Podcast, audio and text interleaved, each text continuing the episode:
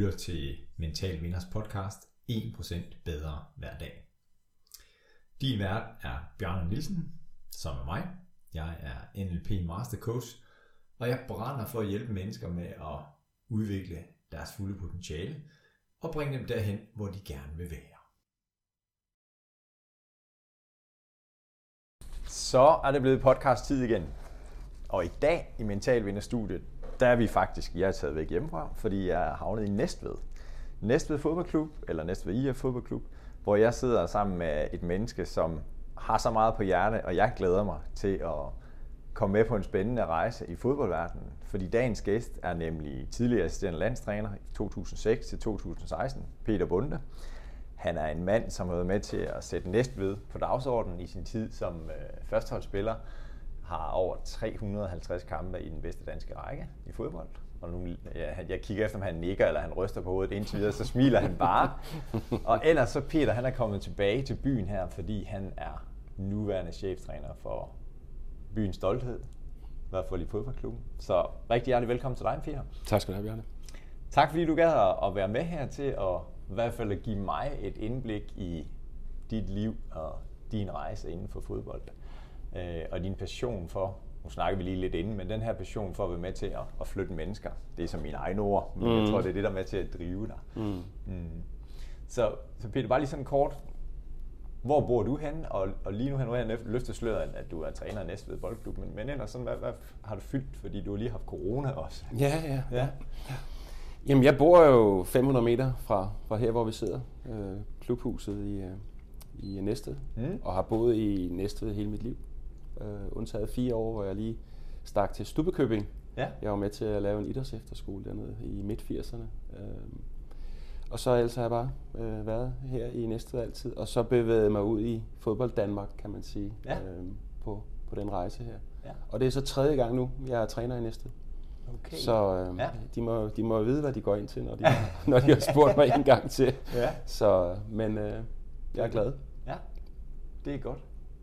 Og, og den her med, med, lad os lige starte med Næstved og dykke ned, fordi Næstved spiller lige nu i den tredje bedste række af anden division.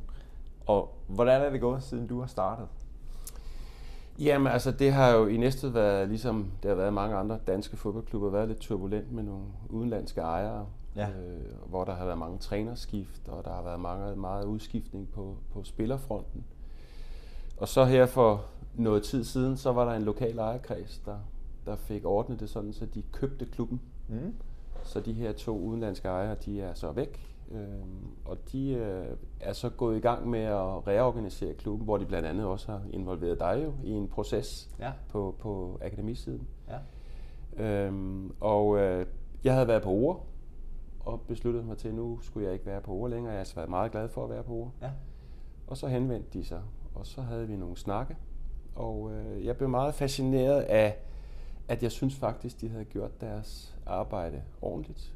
Og jeg synes, øh, det projekt, de lagde frem, øh, gav mening for mig. Så jeg mm. kunne godt se mig selv i det. Selvom hvis du havde spurgt mig for et år siden at, og sagt, at nu skal du være træner i næste igen, så jeg har du drukket af potten.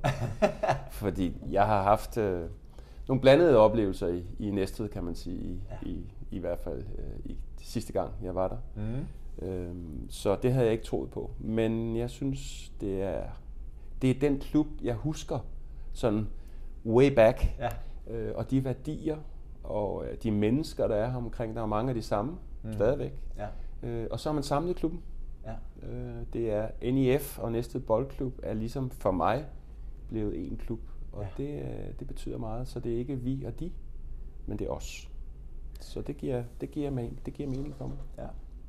Og det er en af de her med, med noget amatør og noget professionelt, ja, ja. når du, når du siger altså, vi og ja. de, eller hvordan? Altså jeg har i tidernes morgen været træner i, øh, det hed Lolland Falster Alliancen ja. dengang. Ja. Og der var to moderklubber, B101 og B121, ja. og de havde hinanden. Ja. Og vi var et halvt år det ene sted, et halvt år det andet sted. Det eneste, de havde travlt med, det var i virkeligheden at bekrige hinanden. Ja. Det, var, det var håbløst.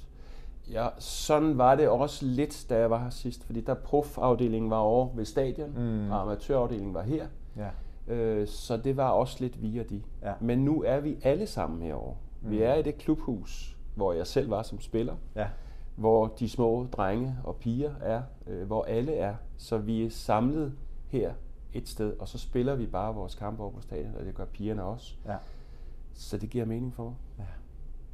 Jeg, altså, jeg, jeg kan godt, jeg er jo et barn af foreningslivet, Mm. og jeg kan godt lide, at man er samlet i sin klub. Og så ved jeg godt, at vi er elite, mm. og så er der nogle fireårige drenge og piger, som er børnefodbold, men de træner på den samme bane som os, lige ude foran. Ja. Så sammenhængskraften i klubben, øh, det kan jeg lide. Og så havde klubben valgt en vej at gå, og en måde at spille på, mm. øh, som jeg skulle købe ind på. Så det vil sige, at jeg kunne ikke bare komme her og sige, nu skal vi spille i næste, som Peter Bunde vil. Nej. Nej, klubben har valgt en vej, og den skulle jeg købe ind på. Og så, øh, det, det vidner sådan om noget stamina, synes Ja. jeg. Ja. Så det bliver jeg meget fascineret af. Lad os lige dykke ned i det her med, for os, der ikke er ligesom fodboldfagkyndige eller kyndige som dig, siger, en måde at spille på. Fordi mit indtryk er, at det introducerer vi allerede ned i ungdomsårene og kører det hele vejen op. Mm. Ja. Jamen, man har jo, altså, øh, er, det, er det meget vigtigt, at man øh, presser højt, for eksempel? Mm. Er det meget vigtigt at have bolden meget? Ja. Er der nogle steder på banen, hvor vi helst vil angribe? Øh, vil vi, er der nogle steder på banen, vi ikke må være? Ikke spille? Ja. Er der nogle systemer, vi helst skal, øh, skal bruge i vores akademi og på vores første hold? Og så videre. Men det, giver jo, det handler bare om at have lagt en struktur, og der har man ligesom lavet tre søjler, Mm. man arbejder ud fra, nede fra akademiet og op igennem. Ja. Fordi at så skal det jo være nemmere for en, en ungdomsspiller at, at flytte op. Altså, vi gjorde det på landsholdet Ja. ja. med den røde tråd. Ja. Så når vi fik en spiller op på landsholdet fra U21 eller U19, så kendte han til det, som vi arbejdede med. Ja. Det giver jo mening. Ja. Det giver jo faktisk mening i at, eller at, at øve sig i at spille på den måde, man gerne vil. Ja. Og hvad selv klubber med milliard penge ja. omsætning, Ja. Manchester United, Tottenham, you name it, Ja. når de ansætter en ny træner, så kommer han med hele sin stab, og så laver han et spil, og så taber han fire kamp, og så hører hele lortet ud, og så ansætter det en ny træner, som har noget helt andet. Det går jo ikke. Nej. Altså de klubber, der arbejder kontinuerligt med en langsigtet strategi, Mm. det er i min verden dem, der holder. Og det er vi i gang med her, synes jeg. Ja. Og det, det kan jeg godt lide. Og jeg har jo set, at, at der er udgivet de her værk, der hedder Spillestils koncept Ja. et eller andet, hvis jeg husker rigtigt. På 100 og mange sider. Ja, lige nøjagtigt, ja. hvor, hvor at, at også i forhold til min erfaring med andre sportsgrene, tænkte okay, så er fodbold og næste ved IF virkelig langt Mm. i forhold til at, at få defineret det. Og, og jeg tænker jo også udefra, fordi nu er der også nogle, nogle værdiord omkring hårdt arbejde, omtanke og tydelighed, hvor i hvert fald at din klub, min klub, jeg er også mentaltrænerklub, men i hvert fald mm. sætter nogle klare signaler om, det, det er det her, vi gerne vil. Ja. Øhm, og det, det tiltaler jo også mig i hvert fald. Altså, Ja. det, det er jo fedt. Ja. Fordi vi kan også bedre forholde os til, er vi på rette vej, eller skal vi justere, eller... Og det kommer vi jo til. Altså, Mm. det, det her det er jo ikke en stationær ting. Fodbold er en, en, en flydende ting, Ja. som hele tiden flytter sig. Ja. Så, så når vi har valgt at spille på den her måde, eller hvis vi har valgt at træne på den her måde, mm. eller hvis vi har valgt at behandle spillerne på den her måde, så om lige om lidt, så er det nogle andre unge mennesker, vi får ind, Ja. som går i en anden skole end den øh, generationen før gik i, eller Ja. bare, altså alting forandrer sig hele tiden. Ja. Vi bliver nødt til at acceptere, at de, at de sidder på deres telefoner, for eksempel. Ja. Vi kan ikke sige i dagens Danmark, I må ikke have jeres telefoner.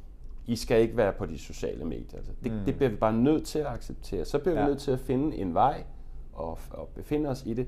Men hvis vi tænker, os to, hvis vi tænker Mm. bare 10 år tilbage, Ja. og hvis vi går endnu længere tilbage, der er saftsus med sket meget, og det bliver vi Ja. nødt til at forholde os til. Ja. Så derfor bliver vi nødt til hele tiden at være på forkant med, hvordan vi behandler de her unge mennesker. Mm. Spændende. Ja. Og du er allerede løftet sløret for den røde tråd jo, fordi den, den skal vi jo dykke lidt ned i. Men inden vi gør det, så, og, og det er jo sådan et ret- retrospektivt, tror jeg, det her, at kigge tilbage, fordi du har været med til at, at netop skabe den røde tråd i, i DBU. Mm. Men hvis vi sådan lige går lidt op i helikopterperspektiv, og så den her spændende rejse, som dit liv har budt på indtil videre, Mm. hvad er det så, du ser tilbage på med stolthed? Og har opnået udrettet? Øhm, jamen altså, jeg, altså jeg, jeg, jo, jeg er jo heldig, synes jeg, at jeg har selv spillet i en tidsalder, hvor at når man boede i Næstved, så spillede man i Næstved. Mm. Jeg tror, den anden seniorsæson, jeg havde, der kom der betalt fodbold. Og så allerede der begynder tingene jo at flyde, fordi så begynder man at flytte nogle steder hen. Penge gør jo ting ja. med det her ja. øh, univers. Ja. Men øh, nogle af mine allerbedste venner, som også er i klubben i dag, øh, spillede jeg jo sammen med dengang. Så jeg har sådan livslange venskaber. Mm-hmm. Og sætter meget stor pris på relationer. Øhm, og det, øh, der føler jeg mig heldig. Og jeg har jo oplevet, jeg har jo trænet millionærer i mange år. Uh, how to handle millionaires er jo mm. et af de vigtigste ting, når man er toptræner i, i Europa. Ja. Og det er ikke altid, at man bliver lykkeligere af at tjene mange penge. Nej. Og det er ikke altid, man bliver lykkelig af at være i et omklædningsrum, hvor ham, der sidder ved siden af en, der ønsker man ham det værste. Fordi du har måske en kontrakt, hvor du skal, hvis ikke du spiller, så altså, penge korrumperer jo et eller andet sted, eller penge gør ikke noget godt ved mennesker, synes jeg generelt. Nej, nej. Og der føler jeg mig heldig, at, at jeg er vokset op i en tid, hvor at vi var samlet, kan man sige.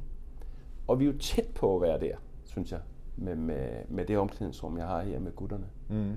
Fordi de får ikke ret meget for det. Og de har en fest.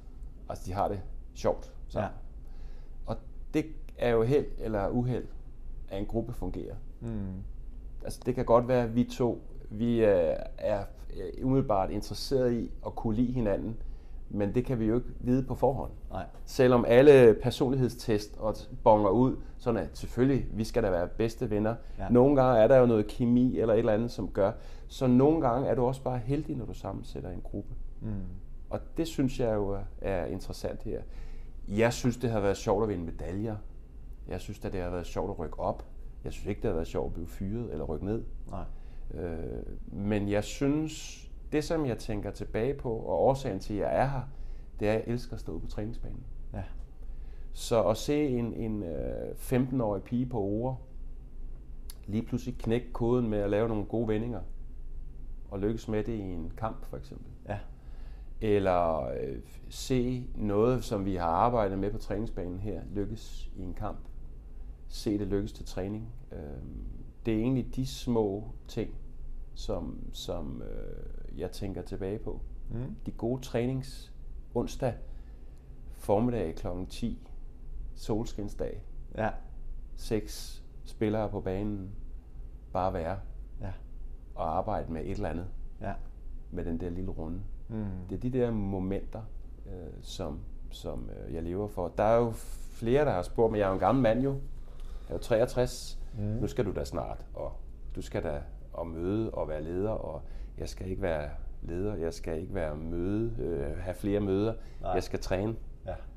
For det, det er det, jeg helst, helst vil. Ja. Så det er egentlig de momenter i mit, mit liv, det er de gode kampe, de gode træninger som spiller, og så det samme som træner, ja. faktisk. Mm. Sidde herinde i det her rum, vi sidder nu, ja.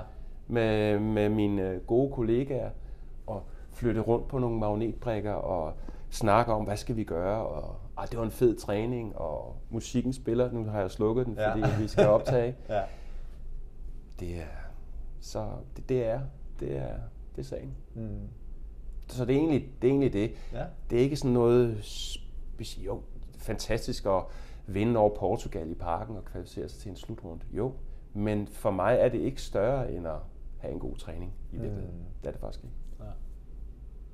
Og hvordan med, med spillerne? Fordi det jeg i hvert fald kommer til at tænke på, og nu kan jeg godt være lidt farvet, kan jeg lytte, fordi jeg selv er meget procesmenneske, og, og da Peter han fortalte det, så sagde han ikke, ja, det kan jeg godt genkende det der, når jeg er badminton-træner, altså lige nok det det her. Øhm, og, og, så er der jo også nogle gange sikkert, der er noget, der er noget resultat, eller hvad så, vores proces, vores rejse, har den, har den givet frugt? Og I forhold til de spillere, som du har arbejdet med, både som senest har du været i Kina og arbejdet med deres U20 kvindelandshold og været til VM med dem, men også i din tid som assisterende landstræner. Altså, hvordan er spillerne i forhold til det her proces kontra resultat, når du nu siger vinde i Portugal, over Portugal? Altså, når man, når man er, altså når man er A-landstræner, så handler det om at vinde fodboldkamp. Mm. Når man er U20-landstræner i Kina, så handler det også om at vinde fodboldkamp, men i min verden mm. øh, handler det jo om at lave spillere til det kinesiske kvinde A-landshold. Ja. Så kan vi diskutere, om de politiske ledere i Kina var helt enige i den proces, men Ja. lad det nu ligge. Ja. Øh, og når jeg træner her i næste øh, anden division, så handler det om at vinde fodboldkamp. Mm. Men det handler også for mig om at øh, arbejde ned efter. Det vil sige, det handler om at få det til at hænge sammen med, med U23, U19, U17 og akademiet. Mm. Øh, fordi det vil også være med til at sikre, at, at jeg kan lave bedre resultater fremadrettet. Så den der sammenhængskraft, det er jo i virkeligheden det, som Kasper Juhlmann gør. Mm. Altså, fred være, altså jeg har kæmpe respekt for, for Åke Harreides øh, resultatrejse med det danske øh, A-landshold. Altså, det skal jeg slet ikke. Men Åke var jo ikke involveret og interesseret i den danske talentudvikling på samme vis som Morten Olsen og jeg Mhm. var, Ja. og som Kasper Julemand er. Ja. Og derfor var det et rigtigt skifte at, at lave det. Så fordi hvis man, hvis jeg udelukkende koncentrerer mig om, om øh, anden divisionsholdet her i næste, Mm. så kunne det godt være, at jeg kunne lykkes med det. Men jeg tror, det vil være på kort sigt. Jeg tror, hvis det skal være en ongoing process, Mm. så skal jeg sikre mig, at fundamentet er i orden, og der kommer et flow op. Jeg skal have unge spillere med op og træne med hos mig, Ja. så de kan snuse til det, og så de kan, oh, og så lige pludselig så sker der jo noget, og ja. så er der en, der popper op. Hvis jeg bare siger, jeg arbejder med de 24 spillere her, Mm. og jeg interesserer mig ikke for resten, så tror jeg ikke, det holder længden. Det tror jeg simpelthen ikke på. Så øh, Mm.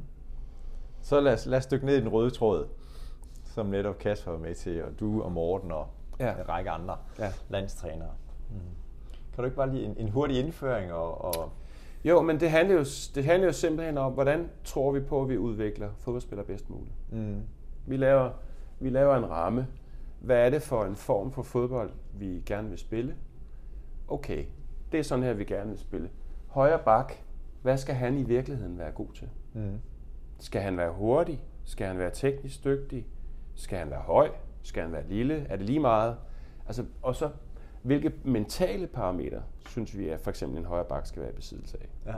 Skal det være sådan en, der, når han har lavet fire indlæg bagom, så skal han så øh, blive ved med at slå de der indlæg, eller skal han lige dæmpe sig lidt? Ja. Alle, altså alle parametre, fysisk, teknisk, taktisk og mentalt, Ja.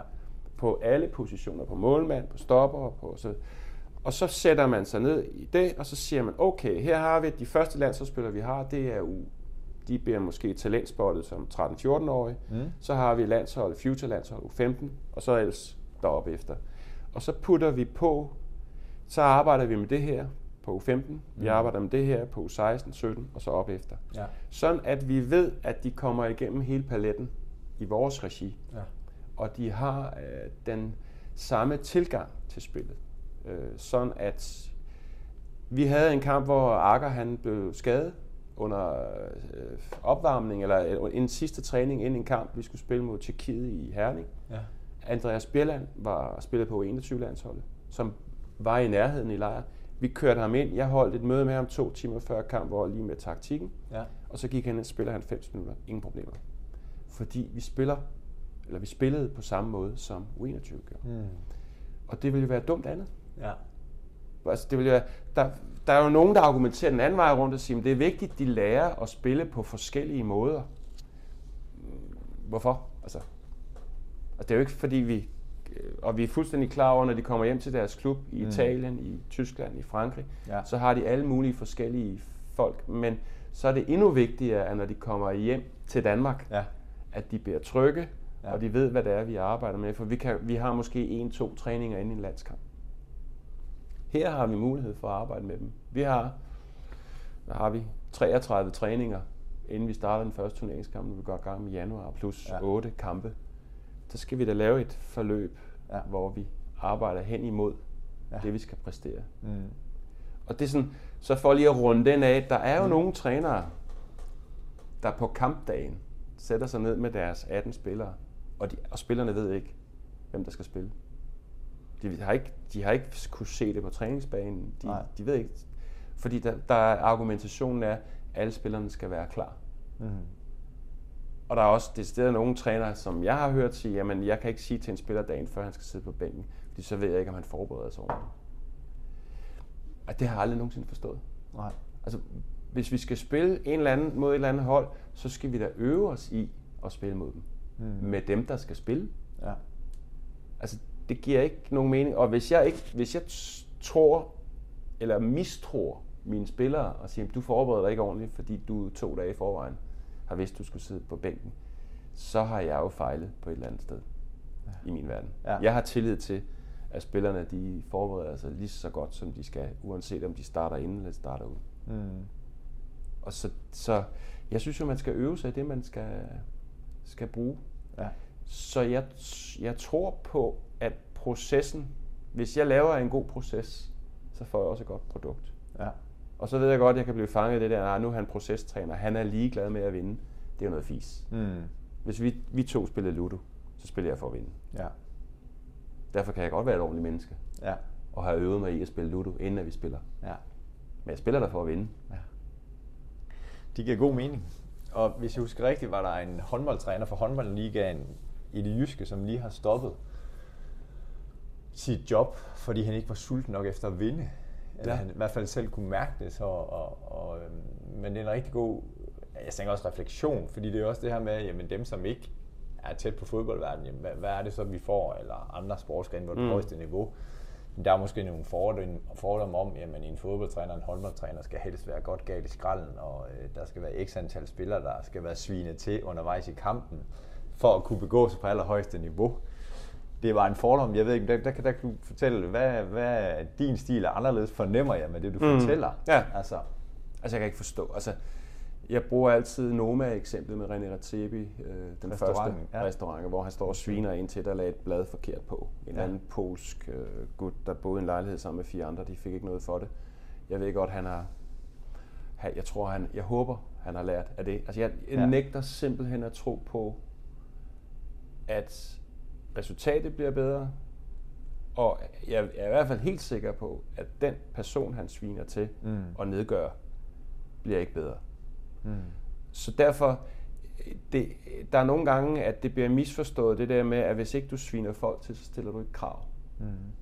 Det handler jo meget om, om den, øh, det miljø, du laver, den kultur, du har. Jeg elsker, altså kultur i min verden spiser, jeg tror, der er en, der har sagt, kultur spiser strategi til morgenmad. Ja.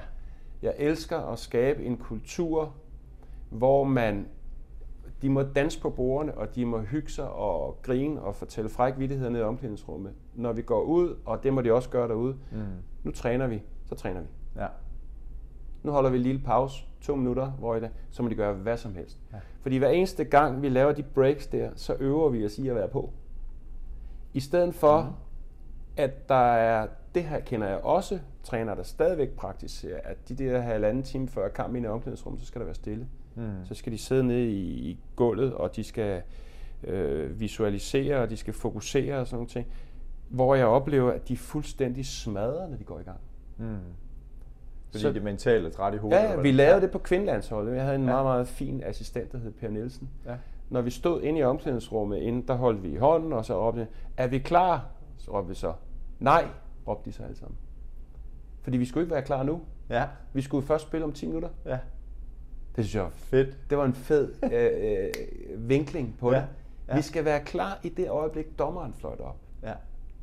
Og al den energi, du kan bruge på, nu skal vi, kom så gutter, nu skal vi, ja, og Ja. råbe og skrige Ja. og skyde på. Altså, Ja. I virkeligheden er det jo noget energi, du bruger til måske ingen værtsnyt. Mm. Det er ikke det samme som en high five og kom så gutter. Og sådan. Mm. Det, det, det må vi gerne.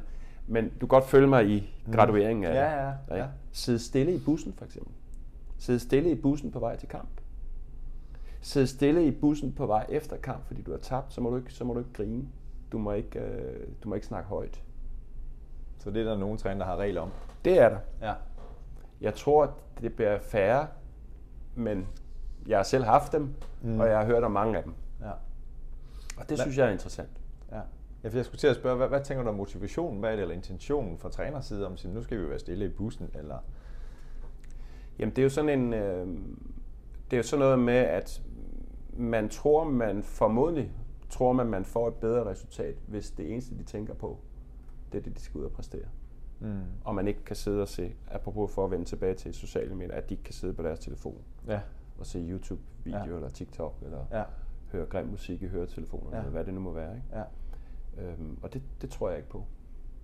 Jeg tror ikke på skæld ud som et, et bevidst middel, eller skabe konflikter bevidst, eller sådan nogle ting. Jeg tror på at skabe et, et rum, hvor de føler sig trygge, mm.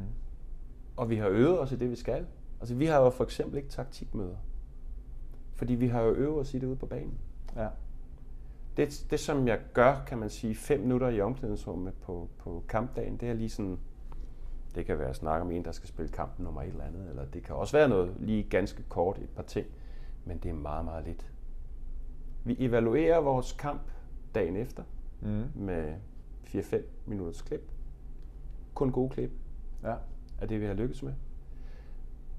Og så har vi, ser vi video på modstanderen 5-6 minutter. Nogle karakteristika om torsdagen, inden vi går ud og træner. Fordi så har vi tre dage, vi kan øve os i og ja. træne på at spille mod dem der. Ja. Og det skal vi jo gøre med de spillere, der skal spille. Mm. Så det er det, vi gør af den. Resten, det foregår ude på banen. Det tror jeg på. Ja. Jeg har jo haft trænere, som, hvor man havde videomøder fire gange om ugen, en time. Ja. Og spillerne hader det. Ja. Det gør, de gider ikke at se. De er lige så forskellige som, ja, det som, det. som alle i Danmark. Mm. Ikke? Altså, ja. Der er jo nogen, der ikke gider. Og det er jo, det er jo at gå i skole jo. Ja. Det gider de ikke, de bare udspille fodbold. Og det er jo netop det, også når jeg arbejder som mental træner, at, at øh, ja, vi kan godt trække hesten hen til truet, og har du en spiller, der er på kontrakt, og du kører fire videomøder, så ja, det er jo mit arbejde, jeg skal være der. Ja. Men mentalt er spilleren et helt andet sted jo. Ja. Altså, ja. Hvordan arbejder du med det? Netop du har en trup her, at vi skal spille kamp, og der er 18-20 spillere, eller mange der nu er. Og du ved, jamen der er tre, der nyder, der er stille, og fire skal have lov at joke, og fem skal være på sociale medier. Så hvordan, hvordan, hvordan sætter du rammen? Jeg spørger lidt, fordi der var et tidspunkt, altså min gode ven Morten Olsen sagde i samme øjeblik, at man ikke kan holde musikken i omklædningsrummet ud. Så skal man stoppe med at være træner. Han, det er bare snyd med ham, ikke? fordi han kan jo slukke for høreapparatet. Han er jo, han er jo døv, jo, ja. for, hvis ikke han... Men, men øh, på et tidspunkt synes jeg, her i næste, at de har de der boomblaster, mm. at musikken var meget høj. Og det er meget voldsom musik. Og der havde jeg snakket med nogle af dem, som jeg sådan fornemmede, der måske kunne være en, have en udfordring med det. Sige, men, øh, men det de gør, det er, at de tager så hørebøffer på. Ja. Og jeg snakker med anførende om det, og siger, om det er noget, nej, men det, det virker for os. Øhm, og det virker for dem. Ja. Og så er det, så er det sådan, det er, mm. kan man sige. Ja. Øhm, men ellers er jeg ikke ret meget i omklædningsrummet. Øhm, det er ligesom deres, og der er holdlederne, og der er behandlere, og og der kan også være så mange mennesker mm. inde, i, inde i det rum, ja. kan man sige.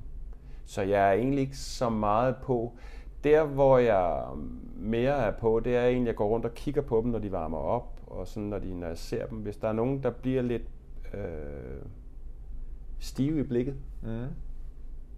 Så lige hen og, ja. hvad så? Ja. Er, du, er du okay? Og, kan jeg få et smil? Og, og der er et par af dem, som, som øh, har et højt spændingsniveau. Mm. Og så er det lige før, jeg skal gå hen og lave brutlyd jo. Ja. Og så er der så også nogen, som er, er sådan her. Det skal de have lov til. Ja. Øhm, det har jeg ikke nogen problemer med. Det, som jeg, jeg er opmærksom på, det er dem, der bliver øh, lukker sig lidt for meget ind i sig selv. Mm. Dem er jeg lige hen og lægge hånden på skulderen og lige spørge, det, det var godt sidste gang, eller bare sådan lige, lige knække den der øh, blanke facade. Ja. Øh, for at lige de kan mærke, at de er en del af en sammenhæng.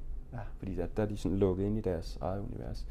Det tror jeg, jeg tror ikke rigtigt på det i, i fodbold. Det tror jeg, Victor Axelsen, som jo øh, er tæt på at være okay dygtig, ja. har jeg jo set i min coronatid her, vinde alle hans badmintonkamp. ja. Dybt fascineret af ham. Ja. Også nu her i sejrene, hvor han er der alene. Ikke? Altså, ja. Der kan jeg sagtens se ideen i, at han kan visualisere, og han kan fokusere, han kan nogle ting selv. Mm. Men hvis det var en herredubbel, så blev han jo nødt til at kommunikere med sin makker. Ja. og det fodbold er et relationelt spil, mm. så kan du ikke... Jo, der er nogen, der har lov til at trække sig lidt mere tilbage end andre, og der er nogen, der er enormt udadvendte. Ja. De der forskellige typer. Det skal det, men du kan ikke være helt væk. Nej. Du bliver nødt til at indgå i en eller anden sammenhæng ind i omklædningsrummet. Ja. Ellers er det ikke, ellers, ellers, øh, ellers bliver det usundt. Og så tror jeg ikke, præstationen bliver god. Nej. Spændende det her, Peter, synes jeg. Vi håber, lytterne også synes, det er spændende. og det var lidt den røde tråd, og forleden, da jeg tilbragte lidt tid på, øh, på sociale medier, var der sådan lidt snak omkring, sige, hvorfor er det, at vores herrelandshold i fodbold piker nu og har så stor succes? Hvor der så var en, der kommenterede, og jeg tror også, du var inde og markere, at det hænger jo egentlig sammen med det arbejde, som vi startede i nullerne med den røde tråd. Det mener jeg helt sikkert, det gør. Ja. Mm. Det mener jeg, det gør. Altså, ja. kan se, jeg tror, at øh, sidst jeg var inde og se dem mod Østrig, øh, kvalifikationskamp her, der var ni af spillerne i startopstillingen med, som stadigvæk som var med på landsholdet også, da morgen jeg havde dem i 15. Ja. Det vil sige 21 til 15. Det er helt ekstremt mange spillere, mm. der har spillet længe på landsholdet. Ja. Og dem, der kom med, det er Pierre Emil og AC og hvad de ellers hedder. Ja.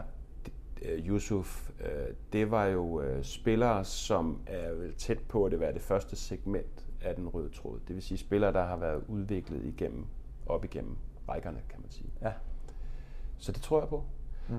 Og også held med hensyn til, at de så er blevet udviklet, og så er de kommet til nogle større klubber, og de har fået en alder, som gør, at, at men heldigvis ser det ud til, at Damsgaard, Andreas Skov, øh, Christian, Nør, Christian Nørgaard også fra den tid, men, men ja. der kommer unge spillere male med, som, som er udviklet senere. Vores U21-landshold har jo i mange år præsteret. Så jeg tror simpelthen på, at det er den røde tråd. Ja. Hvis jeg må gøre det her. Det må du da. det, det, jeg tænker, det har jeg det. Et eller andet, altså det var vores danstrænergruppe, der gjorde det jo. Ja. Og så, så øh, og vi snakkede om det, og præmisserne, og så Kasper og Kjeld lavede den her pamflet. Kjeld Vorning ja, og, og øh, ja, ja. Og så, øh, og så førte vi det jo ud i livet. Mm. Vi havde en rigtig fin øh, landstrænergruppe, hvor vi havde nogle, nogle spændende møder ja. og snakke om det her. Ja. Fedt. Ja. Fantastisk. Se, øh, den her podcast er jo udsprunget af, at vi gerne vil være mentalt stærkere og prøve at blive 1% bedre hver dag. Og det snakker jo så meget ind i proces, kan jeg sige, for det er mig, der har valgt navnet til men, men hvis du skal sætte ord på, og det kan være med udgangspunkt i dig selv, men også alle de her spillere og How to Handle a Millionaire, du har arbejdet med, mm. og skulle prøve at definere med dine ord, hvad kendetegner en, der er mentalt stærk, eller det jeg kalder en mental vinder? Altså det er sådan helt banalt set handler det jo om en, der er i stand til at toppræstere, når det gælder. Mm. Øhm, det, værste, man kan opleve næsten som træner, det er at have trænings, eller trænings, træningsverdensmester. Ikke? Ja. At du øh, fem gange om ugen øh, render rundt ude på banen, og så ser du en, der kan hele muligheden. Men så lige så snart der sidder øh, 200 mennesker, eller 50.000, ja. eller hvad det nu må være, alt afhængig af, hvor man er henne, mm. så kan de ikke. Det er vel det mest frustrerende. Mm. Men det er næsten lige så frustrerende at have en spiller, som, som aldrig vinder til træning, hvis du laver konkurrencer, eller kun arbejder lige til det, der kan være acceptabelt. Mm. Men så når du spiller kampen, så er han, hun der. Ja. Og det er jo sådan de to yderpoler. Vi, altså den, den optimale, det er jo ham, der træner helt fantastisk, mm. og så også toppræsterer i, i kampene. Ja. Så alle de der nuancer ind imellem, ikke? Men, men det jeg vil komme frem til, det er, at hvis i, i den verden her, hvor, hvor jeg er nu, ja. og også på, på A-holdet, så skal jeg bruge den, der kan præstere, når der sidder mennesker ude på, udenfor. Mm. Og det er også den person, som øhm, når du spiller øh, social badminton, eller bowler, eller øh, shuffleboard til julefrokosten, eller hvad det nu er, det er ham, der vinder 80% af gangen. Fordi det er han overbevist om. Mm. Vi havde træner-leder julefrokost her i uh, weekenden. Ja. Der stiller sig nogen op ved sådan et shuffleboard der, som stort set aldrig har prøvet det før. Og vinder, fordi det er det overbevist om, de gør. Og de har den der, hvad kan du kalde det, vindermentalitet. Mm. Øh, jeg har mødt dem igennem her. Der er altid sådan nogle i trupperne, som vinder. Ja. Fordi de, har, de er overbevist om, at de vinder. Så kan du kalde dem blærerøve, eller selvfede, eller whatever. Ja. Men de er overbevist om det. Ja. Og det er en øh, fascinerende ting. Ja. Og så er der også nogle, øh, ja, det, du kan spille kort, du kan, der, der er mange ting, mm. hvor du næsten se, at de forsvinder. Nu tror de ikke, ej, inden, inden du trækker de 13 kort op, mm. eller hvad det nu er, jeg får garanteret noget lort. Ja. Ikke? Hvor der er også nogen, der, jamen altså, det er, i det øjeblik, så er det den gyldne hånd. og det er bare sådan, altså, at, at uh, Ola Rasmussen, gammel legendarisk uh, kæmpe her, som er en dygtig kortspiller, fodboldspiller, alle slags spil. Ja, her fra næste. Ja. ja. Kartoffelavleren fra Holm Olstrup. Yes. Han har også spillet 40-50 landskampe eller sådan noget. Ja. Super fyr. Han er vinder. Ja. Og det er ligegyldigt, om, om det er krokket, eller kort, eller ja. tennis, har jeg spillet med ham i mange år. Ja. Nu spiller, hører jeg, han spiller golf. Han er ikke særlig teknisk god til tennis eller golf, men han vinder. Ja. Fordi det er han overbevist om, han gør. Ja, okay. Og hvis, han begynder, hvis det begynder at knive for ham, og han spiller mod dig, mm. så begynder han at komme med nogle kommentarer. Fordi så, så mærker han lige efter, hvor er det, at han kan trykke mig og flytte mit fokus, eller hvad? Ja, ja. ja. Mm-hmm. Jeg tænker meget på det i forbindelse med de badmintonkampe her. De der mm. badmintonspillere, der ho! Ja. På, lige på nogle bestemte tidspunkter, mm. hvor der er en, der lige har røget på en håndleds ting. Ja. Okay, nu stikker jeg lige kniven ind. Ja. Det er jo også en vindermentalitet. Mm. Så kan vi diskutere, om du er sympatisk eller ej, ja. men det er en vindermentalitet. Ja. Ja, og det er et værktøj. Altså jo højere op vi kommer, i hvert fald i sportens verden, måske også i erhvervslivet, så er der bare flere dimensioner i det her med at præstere sit bedste. Ja. At sige, at jeg skal have styr på mit eget. Nu siger jeg shit, men, ja. men på et eller andet tidspunkt, så skal jeg også prøve at lige at holde øje med min modstander, så kan jeg ødelægge det for ham. Ja. Og give ham svære betingelser, så han ikke er fuldt fokuseret til den næste aktion, eller hvad det nu kan være, hvis det er på Ja, ja. ja. Mm. Altså, det er jo klart, det er jo, altså, når du skal præstere et eller andet og lave et godt resultat, så skal du have begge dele med. Mm. Medmindre du står og spiller mur med dig selv. Ja. Der står jo en, der er en modstander ja. på, den, på den anden side. Ikke? Og det intimiderer øh, er jo en del af det. Mm. Altså vi har oplevet her i, i anden division øh, et, et hold, hvor deres modstander, altså hvor modstanderne gik simpelthen konsekvent, sådan individuelt rundt omkring på banen. Hvor er du dårlig, mand. Mm. Efter, hvor er du langsom sagde til mine spillere. Altså, og det er jo unge mennesker. Ja. Og det var nyt for nogle af dem. Ja. Og slå helt klart nogle af dem ud. Ja. Du kan jo ikke skid. Og, ja, ligger, I ligger nummer et, men I er, fast, I er dårlige. Ja. Og de bliver ved.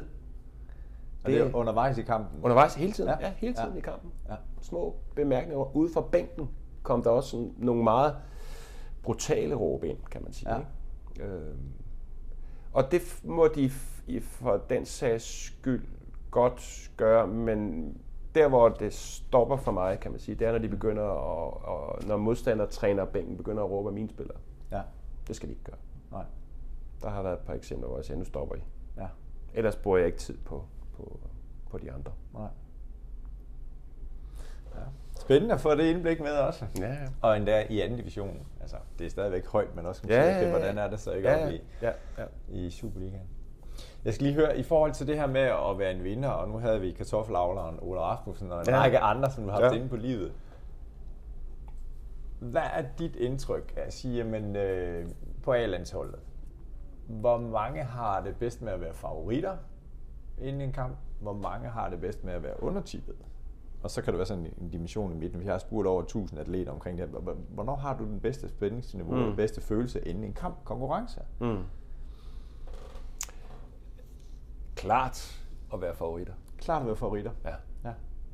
Klart at være favoritter. Det har Fordi hvis du, hvis du er der, så skal det være det, du går efter, kan man sige. Hvis mm. du synes, det er noget... Altså, det har jeg jo nogle gange ja, det er et pres for os at ligge nummer et. Altså, vi ligger jo nummer et, ja. og vi ligger mange point foran ja øh, øh, nummer tre, som er ligesom øh, vores målestok, kan man sige. Ja.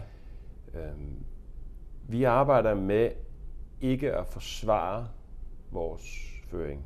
Vi Mm. arbejder med at angribe den. Ja. Vi arbejder med ikke at undgå. altså vi skal ikke snakke om at undgå noget. Vi skal snakke om at opnå noget. Ja. Og det er en proces, vi stadigvæk ikke- ikke er gode nok til, synes jeg.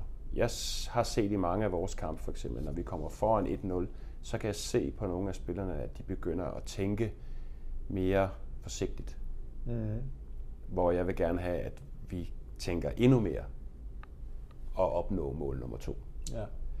Øh, men det tager tid. Men, men der er jo ikke nogen tvivl om, at at vinde mange kampe, øh, som vi har gjort, Ja. er jo med til at hjælpe den proces. Øh, så øh, at øh, vi oplevede, vi tabte jo 5-0 til Kolding i den næste sidste kamp. Ja. Og, hvad, og hele verden har brugt rigtig mange ressourcer på den kamp.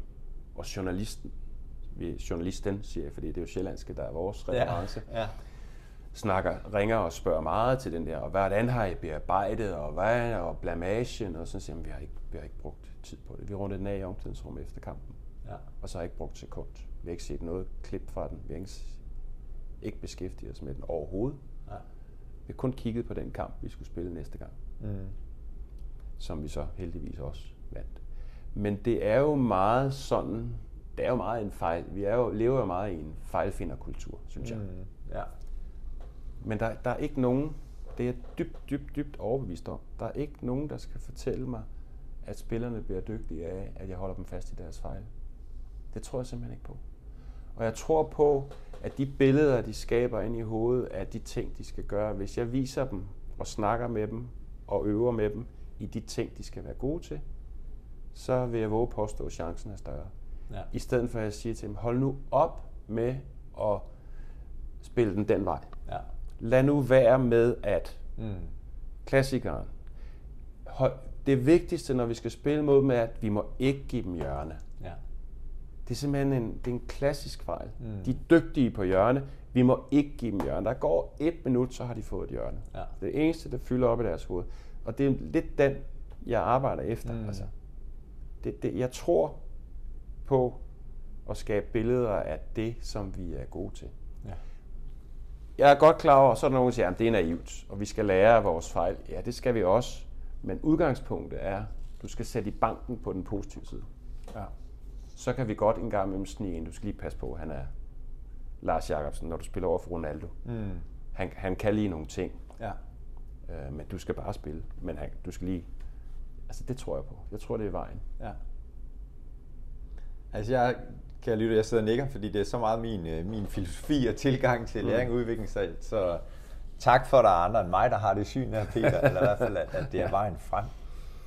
Øhm, nu, nu, hvis vi så nogle gange følger, følger med i medierne, nu har jeg svært ved at huske, hvordan det var, da, da du og Morten stod i, i spidsen for det danske landshold, men det her med, hvad vælger vi ud til, til medierne, altså uden for omklædningsrummet eller uden for, for mm. taktiklokalet, i forhold til at mindske pres, altså Jamen, vi, vi øh, går efter at vinde. Øh, nu må vi se. Øh, vi har nogle interne målsætninger. Altså.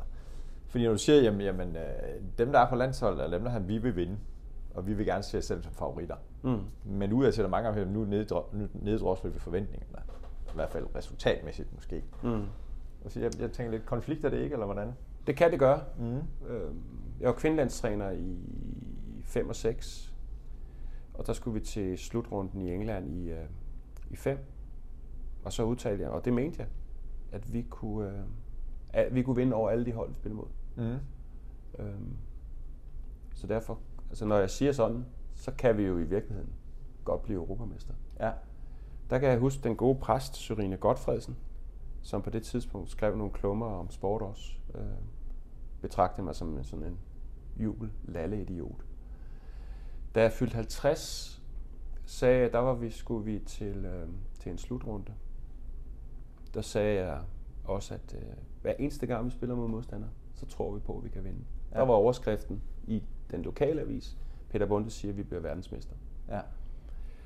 Øhm, så der, der har du ret i, den kan jo godt drejes et eller andet sted hen. I vores nuværende situation, Mm. vi ligger nummer et, og folk spørger, "Jamen, så skal I rykke op. Så det arbejder vi hårdt på. Ja.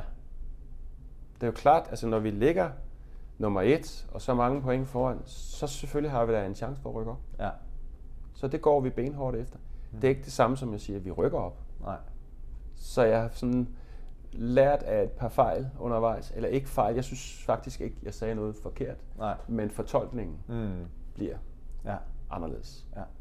Og man skal være opmærksom på i medier, det ved jeg, at det går, at du, du kan godt snakke med en journalist, og så kommer der en meget fornuftig artikel ud af det, men så er det en anden overskrift. Ja. Øhm, og det er fordi journalisten siger, at det er ikke mig, der laver overskrifterne. Det har de jo folk til på avisen. Ja. Også på kliks og sådan noget. ting. Mm. De skal jo have nogen, der klikker ind. Ja. Så derfor skal man være varsom med det. Men, men øh, det, man må vel gerne melde ud, at man øh, tror på, at man kan vinde. Mm. Det er...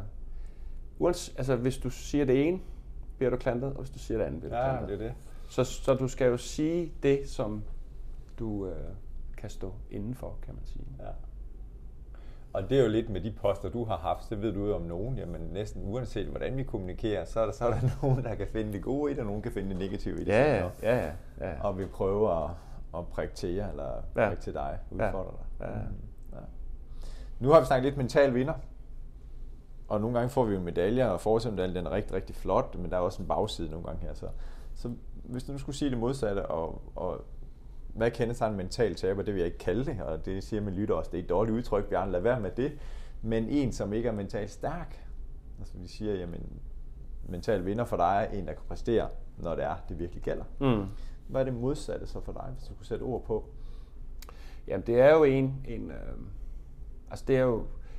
Ikke for at sige, det er sådan i pige-kvindefodboldverdenen. Men, men jeg bruger tit eksempel. Jeg kunne godt tænke mig, at der var langt flere blærerøve i pigefod- pigefodbold. Ja. Fordi hvis du... Der er sådan en klassisk ting, du kan lave på en træningsbane. Spille overlægger. Hvem skal Ja. lige samle vesten ind? Eller Ja. Så lægger man en boldspark efter overlæggeren. Og hvis du lægger en, en, øh, en flok bolde foran en gruppe drenge, uanset niveau, Ja. og siger, nu spiller vi overvæg- overlægger. Så generaliseret start, siger alle drengene og tænker, de siger i hvert fald højt, det er ikke sikkert, det er alle sammen, det gør de selvfølgelig ikke. Selvfølgelig kan jeg det. Ja. Hvis du gør det foran en flok piger generelt, så siger han, det kan vi ikke. Ja. Og det er sådan meget generaliseret, mm. og at heldigvis ændrer tingene sig, så ikke fordi, at drengene skal blive mindre selvbevidste, men pigerne skal selvfølgelig tro mere på sig selv. Ja. Øh, og det er jo der, hvor at hvis man ser begrænsninger for sig selv, øh, og at det vokser ind i dit hoved, Mm. så er det i hvert fald en udfordring. Det er de spillere der, som jeg engang med lige skal hen og lægge. Fordi nu kan jeg mærke, at nu er de i gang med at bygge en historie op i deres hoved. Ja. Øh, at det bliver, det bliver en begrænsning. Så, øhm, så er man med det mentalt på vej øh, den forkerte vej. Ja. Hvis man, hvis man er bekymret på forhånd, Mm. og man behøver ikke at sige højt, det tror jeg ikke på, jeg kan. Uh, det bliver svært for os. Eller så, så, er det, så er det vanskeligt. Ja. Hvis Lars Jakobsen ikke tror på, at han kan klare en en mod en med Ronaldo, Mm. øh, det kan godt være, at han siger det, men hvis vi har en fornemmelse af, at han ikke tror på det, Ja. så har vi en, øh, så har vi en udfordring. Ja. Så det er, det er egentlig de der scenarier, at man, man fornemmer, at der er en begrænsning Mm. På den enkelte spiller. Ja. Og dem kender vi jo, og det kan være, det behøver ikke at være noget med, at man er introvert eller ekstrovert, men, men det er den personlighed, man nu engang har. Ja. En spiller, som er meget struktureret for eksempel, som revisor, Ja. ikke ondt om dem, men- kassetænkning. ja, øh, ja.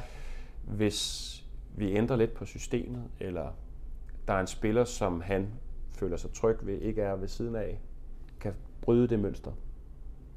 Øhm, Eller hvis du omvendt har den der entreprenør-type, øh, som gerne vil have en frihed og bevæge sig rundt, hvis du siger, du, du, skal, du skal holde dig i Ja. venstre side, for Ja. eksempel. Ja. Så lukker jeg ham inde i et bur. Ja. Så, så ser han begrænsninger. Mm. Så der er dybest set skal man jo, hvis det skal være helt optimalt, så skal du som mental træner have rundt og have en fornemmelse af, at han er den type. Det, oh, det er den meget, det er meget på relationer, det er meget på resultat, det er meget ja. på, hvad det nu må være. Ikke? Ja. så skal man ramme dem ja. på deres øh, ting. De, de, de mest typiske, det er, øh, når man spiller et eller andet spil, hvor betalt mål eller konkurrence, så er der altid en, som øh, er utilfreds med øh, banestørrelsen, eller ja. hvis du tæller forkert. Ja. Og så er der nogen, der bare spiller, ja. Fordi de synes, det er fedt at spille og lave mål og sådan noget. Ja. Altså, de, de er der jo alle sammen. Ja, ja. De forskellige typer. Ja. Ja. Hvor meget, måske i din tid på A-landshold, øh, hvor meget går, går I ud af det her med, at vi er forskellige personligheder, øh, og det er fedt? For hvis vi alle sammen ligner hinanden, hvis vi alle sammen var revisoren, eller mm. kasserne, eller alle ja. sammen entreprenøren, mm. kreatøren, så ville det nok ikke gå. Altså, hvor meget gør I ud af at, at synliggøre det? Jamen, jeg tror, at, at øh, det gjorde vi jo, hvis individuelle samtaler, vi havde jo tid, kan man sige. Mm. Øh, der er nogle spillere, jeg kan godt nævne navne, for det er to rigtig dygtige spillere. Dennis Rommedal for eksempel. Ja. Fantastisk spiller. Taktisk, øh, ekstremt dygtig, øh, teknisk hurtig. Havde alt. Jeg ved godt, befolkningen har en anden mening om ham. Ja. Men det er jeg ligeglad med. En af de dygtigste spillere, jeg har trænet. Ja. Øh, havde ikke behov for individuel coaching. Han spillede bare. Ja. Han havde sådan en, en uh, intuition, mm. fornemmelse for spillet og ting, som, som det, var, det var fint. Ja. Han skulle bare have lov at rende rundt og hygge om drengene og spille fodbold. Ja. Så William Kvist, ekstremt struktureret, ja. arbejdede ekstremt meget med mental coach også. Ja. Havde virkelig brug for at se klip, øh, her vender jeg forkert op. Altså, det var hans måde at forberede sig på, virkelig at se meget på modstanderne, på sin egen præstation og på holdets præstation, fordi ellers følte han sig ikke velforberedt. Mm. Så det er vel sådan et meget godt eksempel på nogle yderpoler. Christian Eriksen, da han kom med, brugte vi også meget tid på med, med samtaler og videoklip og, øh, for, for at få ham til at føle sig tryg i det. Og så ja. toner det jo af efterhånden, som han bliver mere tryg og ældre ja. og så videre. Så, videre. Ja. så alt derimellem. Ja. Ekstremt meget, ingenting, og så ældst derhen ja. på vores personlige kendskab med, ja. med spillerne, hvad deres behov er, hvad vi fornemmer i forhold til dem og sådan noget. Ja. Så det er, det er, det brugte jeg rigtig meget tid på, mm. individuelle samtaler ja. vi, ud fra video. Og ja. så når du så har siddet og set 10 videoklip med en vending, så ender du måske i snak om klubben eller familien. Eller, ja. Altså, så bliver det jo bare en samtale. Ja. Men også uden for, du er jo ikke bare en fodboldspiller, du er også noget andet, ja, ja, ja. fornemmer jeg. Ja. Ja. Ja. Fordi andre sportsgrene, nu er en af mine andre gæster, øh, som jeg har haft med, øh, som har skrevet speciale omkring det her med bænkevarmeren, bænkevarmeren i mm. håndbold, øh, hvor siger, jamen, øh, der er en cheftræner, og der er behov for en assistenttræner eller en ekstra person, som netop kan tage de her ting, som du har fortalt noget om. Altså mm. at sige, hvordan den der spiller er stiv i blikket, eller nu skal vi lige have samlet op her, der er sket et eller andet. Mm. Hvordan var rollefordelingen mellem Morten og dig? Altså, nu sagde du selv, at jeg havde mange af de her snakke. Jamen, så Morten er jo, var jo den overordnede ansvarlige, og havde selvfølgelig det store taktiske overblik, men Morten er også ekstremt dygtig til mennesker. Mm. Så, så Morten var også dygtig til, til de der individuelle samtaler. Ja jeg var meget på analysedelen og, og på øh, at sidde og læ- lægge op på modstandere og evaluere vores egne kampe, ind, de der individuelle samtaler ud fra videoklip, kan man sige. Ja. Så egentlig gik vi lidt ind over det samme, og det gør vi også i det rum her. Ja. Altså, vi er jo fire trænere, kan man sige, så, ja. så vi, øh, vi gør egentlig meget det samme. Altså, jeg er ikke den, der træner mest rent praktisk i gang. Det gør Kenneth Gangsted for eksempel. Ja. Og Balling er, er her øh, lidt mindre, og Pau har målmænd, og Rasmus er analytikeren, så han, han laver de der ting. Så mm. det er egentlig øh, det er egentlig den samme dagsorden, kan man sige, vi har mere eller mindre alle ja. sammen. Ja. Og det har jeg det fint med. Ja. Der er, spillerne kommer også forskelligt. Altså, ja. Der er nogen... Vi har jo alle sammen vores favoritter. Ja.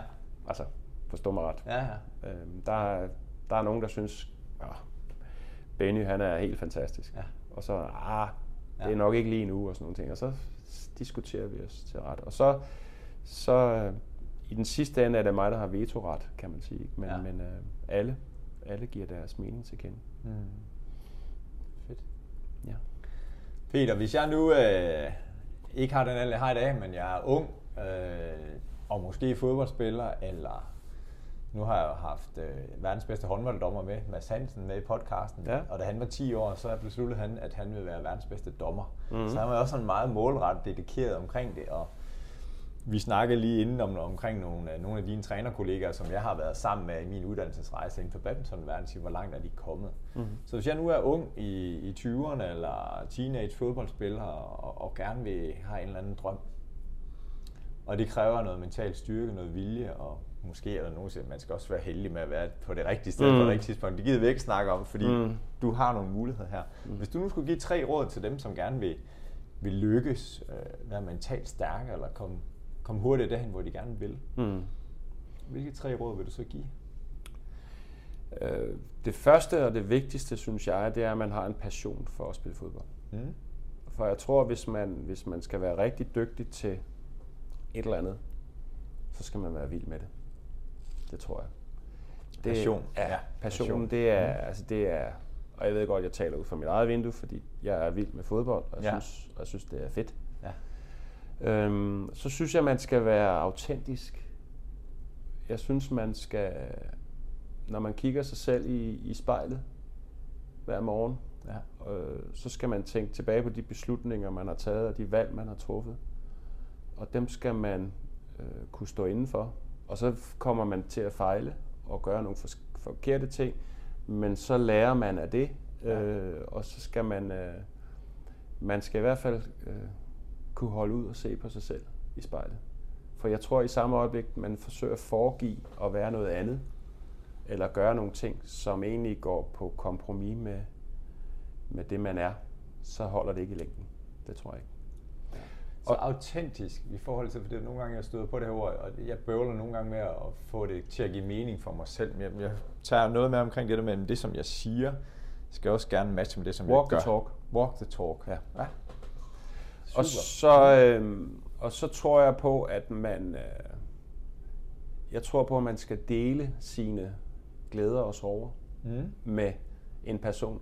Om det er en, en træner, man har et helt specielt forhold til, om det er en øh, ven, mm. om det er en mental coach øh, eller hvad, så tror jeg på, at, øh, at de der store ting i livet, om det er øh, familieproblemer, øh, mm. sorger, glæder, hvad ved jeg, så tror jeg på, at øh, hvis man ikke kommer til at, at gå rundt med det herinde, I maven, ja. Ja, Ja. men man får, altså hver, hver gang man siger noget, så letter det jo. Ja. Øh, i, en. altså jeg tror på, at, at man skal have nogen, man kan være tryg ved at tale med mm. og spare med. Øhm, og så kan man igen splitte det op i to ting, for det er klart, at hvis man gør det med venner eller familie, så giver de jo en ret. Men hvis man gør det med sådan nogen som dig, Mm. så er, så er det sådan en, en, øhm, en, en objektiv øh, tilgang til det, som også kan være sund. Ja. Så, øhm, så hvis man kan splitte den sidste del op i to, så, Ja. vil det være, Ja. så vil det være en god ting. Der er ikke nogen tvivl om, og det er blandt andet også derfor, jeg sidder her og snakker med dig, og også skal bruge tid på det på det kommende pro her, øh, til de nye, dygtige trænere, vi skal uddanne. I DBU, at sige, Ja, ja. ja. Øh, at, at vi er langt teknisk-taktisk. Vi er langt med det fysiske og GPS og styrketræning, og jeg skal give dig skal jeg. Altså, det, er, det er vi. Ja. Men det mentale er vi også længere med, Mm. men der er stadigvæk noget at gå på. Øh, det er der. Og heldigvis ser man jo, at der er flere og flere af din slags, der, der begynder at, at arbejde med de her sportsfolk. Mm. Det, der bare er vigtigt for mig, det er, at det er vigtigt, det er nogle mennesker, der forstår sportens DNA. Derfor, når man Ja. din tilgang som badmintonmand, øh, eller at man er, har i hvert fald bevæget sig inde i et eller andet, fordi hvis man kommer ind i en sportskultur, et sportsunivers, uden at have den mindste anelse om, hvordan der lugter det omklædningsrum, mm. Så tror jeg simpelthen, der er for lang vej. Ja. Det tror jeg. Og det henviser også rigtig godt til, at du siger det her med kultur og spise strategi til morgenmad. Eller Ja, liksom. Nå, nu skal I bare høre, hvad I skal. Ja, ja, ja. Men Ja. kender du kulturen? Ja. Altså, Ja. ja, det giver så god mening. Der er rigtig mange ledere, der kommer ind i fodboldklubber på, på, på de bonede gulve der, som lige så godt kunne være øh, CEO for en øh, tagdækkerfabrik. Ja. Øh, og det er bare ikke det samme. Nej. Det er det ikke. God pointe. Fedt. Tre gode råd her. Ja. Passionen. Find en allieret. Walk the talk. Mm-hmm. Ja. Og den sidste der, altså det, altså det her med at finde en allieret, jeg kan rigtig godt lide den der, du siger, fordi, jamen vil du bare, når jeg opsøger nogen, ja, ja, er det nogen, der giver ret i alt det, du siger? Ja. Mm. Øh, og så kan du jo netop som træner sige, det, det er jo fint nok, det er første skridt. Jeg har lige et andet skridt, du kan overveje at tage, og finde nogen, der måske ikke har samme syn som dig. Ja, hvis du, hvis du er fodboldtræner, du kommer med en spiller, der kommer tilbage med min agent siger, min far siger, Ja. er det fint. Ja. Men jeg siger, Ja. ja. Super. Peter, vi er snart uh, kommet til vejs ende her, og jeg har jo simpelthen mange ting, jeg gerne vil spørge dig om. Uh, nu tager jeg lige det næste spørgsmål her. Fordi din rejse i fodboldverdenen, du er uddannet som, som lærer for mange år siden, og hvad, hvornår sagde du, at du skal være fodbold? Altså, hvad, hvornår tog du det skridt, eller kom det bare naturligt, eller hvad? jamen, øh, jeg har spillet fodbold lige siden jeg kunne gå. Mm. Øh, jeg har smadret rigtig mange ruder i min fars værksted. Han var bilmekaniker. Ja. Øh, kom lidt for tidligt ud til, til fodbold ude i Herlufholm. Min storebror startede, han var to år ældre, men så fik jeg lov at være med alligevel. Ja. Øhm, og så har jeg spillet fodbold altid. Mm. Øhm, og da jeg stoppede med at spille fodbold, så skulle jeg stadigvæk være i fodbold. Det var jeg overbevist om. Ja. Så jeg har ikke på noget tidspunkt været i, i tvivl om det. Jeg var glad for at være lærer, og i lang periode havde jeg jo begge, begge dele. Ja. Øhm, så, så jeg føler mig jeg føler mig heldig, at jeg har fået, altså jeg har jo ikke et arbejde. Det, det, har, jeg jo ikke, det har jeg jo ikke haft i, ja, jeg ved ikke hvor længe. Ja. Fordi jeg gør jo det, som jeg allerhelst vil. Ja. Altså min kone er øh, stoppet med at arbejde, og hun havde regnet med, når jeg stoppede på ord, så skulle jeg sådan drosle lidt ned. Ja. Øh, siger, men jeg kan jo godt gå på pension, men så vil jeg jo gøre det alligevel. Så kan jeg jo lige så godt tjene lidt penge på det, kan Ja. man sige. Ikke? Ja. Så, så jeg, øh, jeg føler mig heldig, Mm. øh, og fodbold, det er bare, ja. Og det er en hobby. Ja, det er Fordi det. lige nok til det her, du siger med, at, at, at have, jamen, det har ikke noget arbejde. Det, jeg gør bare det, jeg elsker. Ja. Fordi det er noget af det, jeg har snakket med nogle af mine andre gæster om i, i podcasten. Jeg siger, det er så vigtigt, synes jeg, Mm. At det, du bruger dit arbejdsliv på, så er vi tilbage lidt ved passion også, det Mm. mm. så gør dig glad, Mm. eller giver mening for dig. Mm. Og der oplever jeg i hvert fald mange, som siger, at det kan godt være, at de snakker om det med vennerne eller over julefrokosten. Ja, jeg skulle egentlig også lave noget. Og ikke hvis det er firma julefrokost, så er det ikke sikkert, at de gør det. Men, men i hvert fald det der, hvor at, jamen, de får aldrig handlet på det. Nej. Altså, hvor, hvor jeg tænker, der mangler noget mod, eller altså har du øh, den her mental styrke, som jeg i hvert fald fornemmer hos dig, som Mm. kommer til udtryk ved at være enormt rolig, kommer til udtryk, gætter jeg bare ud for det, som du siger, men i hvert fald det, som fornemmer sig, jamen som leder, jeg behøver ikke at, at vise, at jeg har magten. Mm. Så Ja, det, er, det- er i hvert fald lidt det, jeg fornemmer, Ja, ja, er en del af dit lederskab. Det er, altså, jeg er jo den, der har arbejdet længst sammen med Morten Olsen. Ja. Jeg var assistent for ham i 10 år. Ja. Og så var jeg endda med i to slutrunder inden, hvor, som, som anden assistent, kan man sige, for ja. Laudrup og Bordengård. Ja. Så, så jeg har også sagt til ham, at jeg burde have en medalje, jeg har arbejdet sammen med ham i så mange år. altså, jeg har aldrig nogensinde haft behov for magt, Nej. Men jeg, altså, jeg skal have indflydelse. Mm. Og det har jeg haft hele tiden under Morten. Altså, Ja. øh, og, og forstå mig ret, det er ikke vitalt for mig, at jeg er cheftræner her i næste. Nej. Altså, nu er det sådan, Ja. øh, og det er fint nok. Jeg har ikke nogen problemer med det. Nej. Men jeg, jeg, jeg har jo været assistent også i Lyngby. Altså, så, så øh, da jeg var i Kina, var Niels Nielsen, som var kvindelandstræner, da de vandt sølv og sådan. Han Ja. var min assistent. Han er ligesom, altså, det betyder ikke noget for os. Nej. Det er ikke det, det handler om. Det handler om projektet, Ja. og det handler om, hvem man arbejder sammen med. Ja. Og jeg elsker at arbejde sammen med andre mennesker. Mm. Også som skolelærer, jeg har stort set aldrig undervist alene. Det har altid været sammen med en, to, tre andre lærere i Ja. ja. 10. klasses center eller på idræts efterskole eller Ja. ja. sådan noget. Mm. Jeg synes jo, altså, der er en grund til, at jeg ikke har spillet single tennis. Ja. Det er, fordi jeg, er- jeg er til, Ja. til, til øh, jeg er et socialt væsen Ja. og fungerer bedst sammen med andre. Ja. Hvis vi går tilbage i tiden, Nu har du så du startet med at smadre bilruder, eller vinduer i din fars butik. Og Det var også bilruder. Det selv, kan jeg også også ja. bilruder. Ja. Det kræver et hårdt skud at kunne smadre sådan en. Ja, ja, det, oh, det, var, det havde jeg. Det er jeg. derfor, jeg er sat på. Hvis du nu skal gå tilbage, og jeg ved ikke, hvor langt du skal tilbage, men hvis du skal give dit yngre jeg et godt råd, hvor gammel er du så, og hvordan vil rådet lyde? Altså, det, det er sådan en todel, for det er, jeg var anfører på divisionshold her i Næstved i den bedste række, øh, og der stoppede jeg som 26-årig. Ja. Og der troede jeg, at jeg... Øh, Du stopper med at spille? stoppede med at spille, ja. Okay. Fordi jeg var med til at så... Vi var 10, der, der blev ansat på, på Gunsløholm Idræts Efterskole nede på Falster, Ja. Og skulle starte skolen op. Øhm, og det er sådan todelt, og det siger jeg, fordi at jeg er så glad for, at jeg kom i, ind i efterskoleverdenen. Ja. Øh, fordi så var jeg fire år der, og det er også derfor, jeg så har været på Ore. Ja. Efterskole, højskole, universet er jeg vild med. Ja. Øh, med både værdierne og hverdagen og menneskene. Men det var for tidligt at stoppe med at spille fodbold.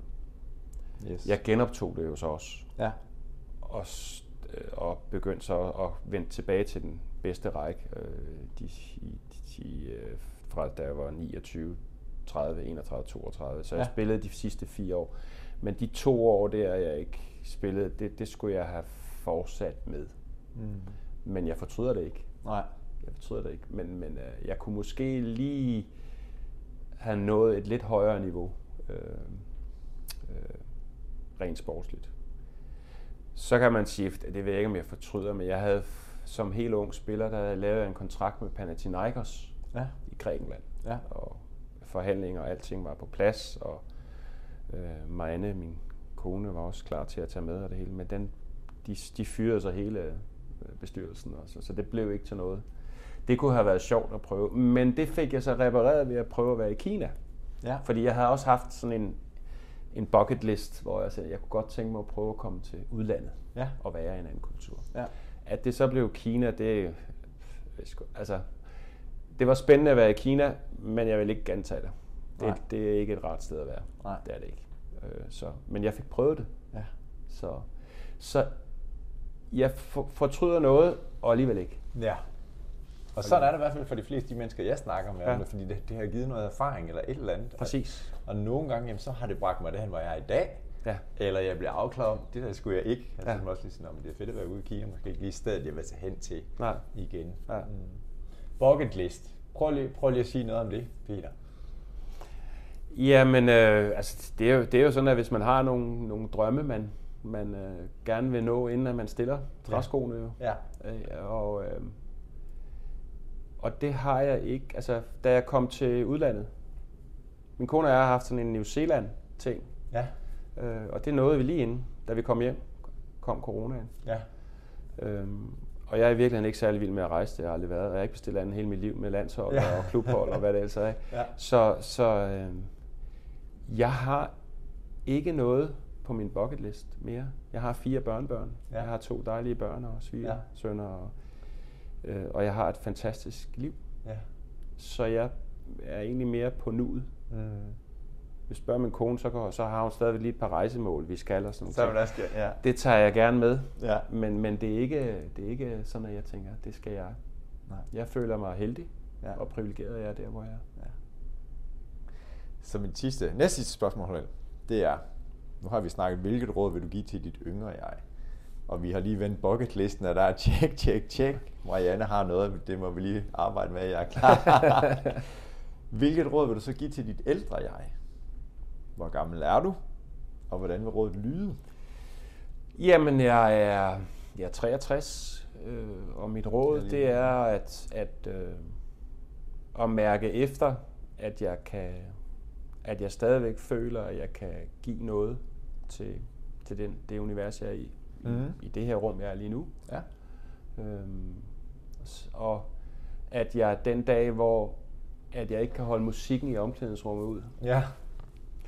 øhm, også selv kan indse, at det er at jeg helst ikke skal prikkes på skulderen og sige, nu, nu er det nok gamle, gamle jas. Ja.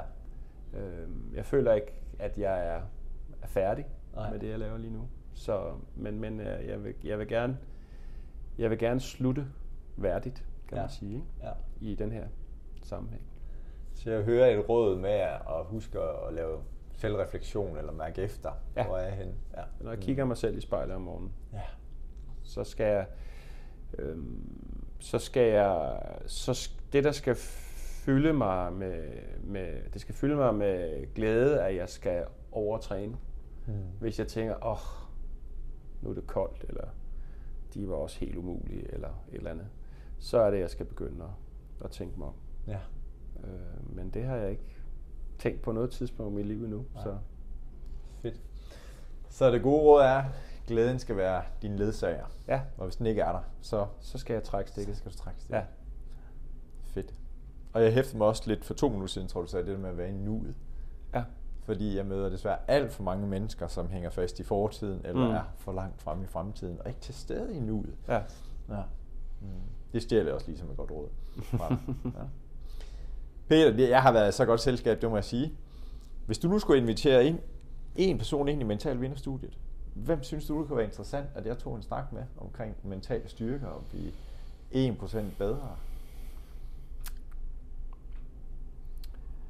Øh, det ved jeg faktisk ikke. Altså, jeg synes jo, jeg har rigtig mange øh, øh spændende kollegaer i, øh, i mit fodboldunivers.